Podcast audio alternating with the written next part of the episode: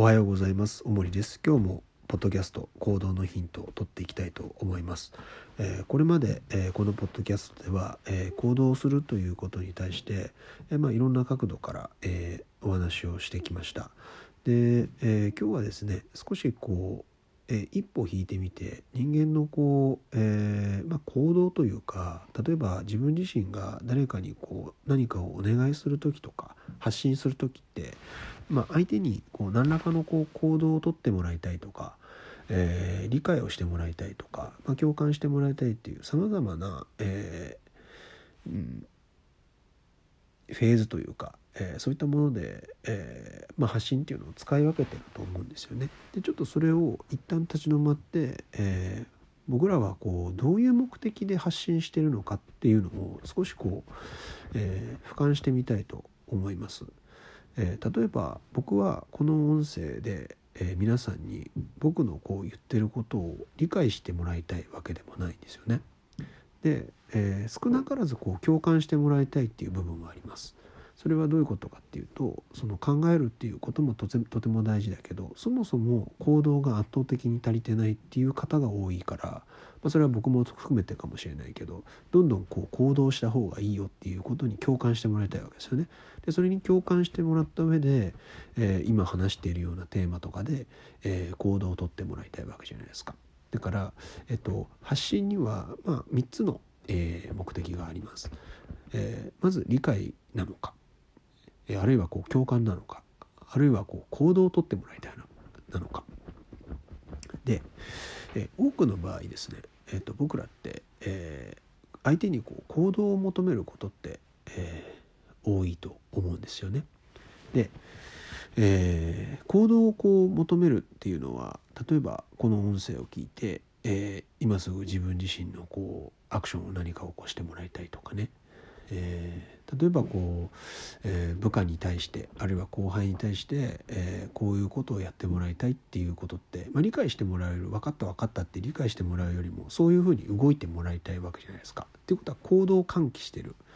わけですよね。でその行動を喚起するっていうことがま目的なのに対して、まあ、行動をそのままやってくれっていうふうに促してやれる人はやれますけど、まあ、当然やれない人もいるんで、まあ、それについてはまた別の音声で話していこうと思うんですが、ま、そういうことをやってるわけですよね。でだから大方、えーま、どういうレベルで発信してるかはわからないです。えーというのもその例えばインスタグラムとかで、えー自分のその作った料理僕なんかアップしてますけどあれ見てもらって別に同じ料理作ってもらいたいつまり行動してもらいたいなんていうふうには思ってないわけですよね。あれはただの見せ見せびらかしてるだけなんで別に理解も共感も別にいらない いらないといえば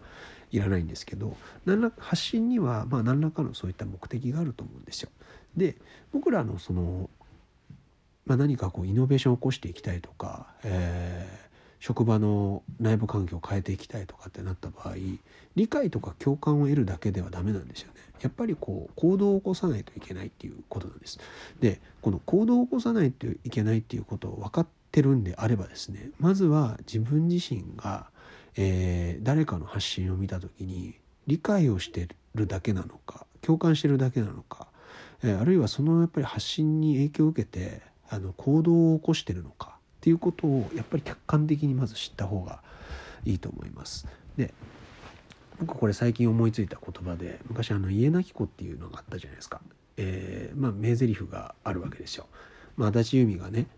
え言った言葉ですけど同情するなら金をくれっていう言葉ありましたよね。えー覚えてる方もいらっしゃるかと思いますけど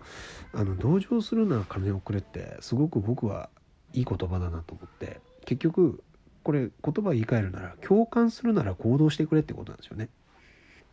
同情なんかいらないと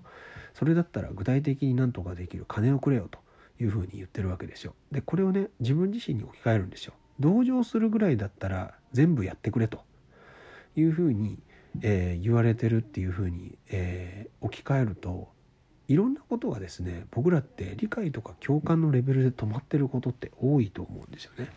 でそれを一旦見直して行動をとる共感するぐらいだったら何かしらのアクションを起こすっていう癖づけをししていくことによって、えー僕らの行動力っていうのは飛躍的に高まると思うんです。なので、えー、まあ一口にこう行動しろ行動しろって言ってもあれだから、えー、行動をするのに及んでいない理解とか共感で止まってることっていくつもあるんじゃないかなっていうことを見直してもらいたいっていうことなんですね。でそのことによって共感するんであれば結局共感って役に立つ時ももちろんありますよ。それでこう慰められたりとか勇気づけられたりってこともあるかと思うけどでも共感以上に何かしらのこのアクションを起こしていくことによって、まあ、いろんなことが連鎖的に起こっていくわけじゃないですか。なので共感するぐらいだったらえやれることを探すっていうことを意識づけてやっていってもらうことによって多分あなたの行動力はものすごく、えー、高まっていくと思いますなぜなら共感ができる心があるからですよねでその心を何かしらの形として行動で表現できる癖をつけていきましょうっていう一つの提案でした。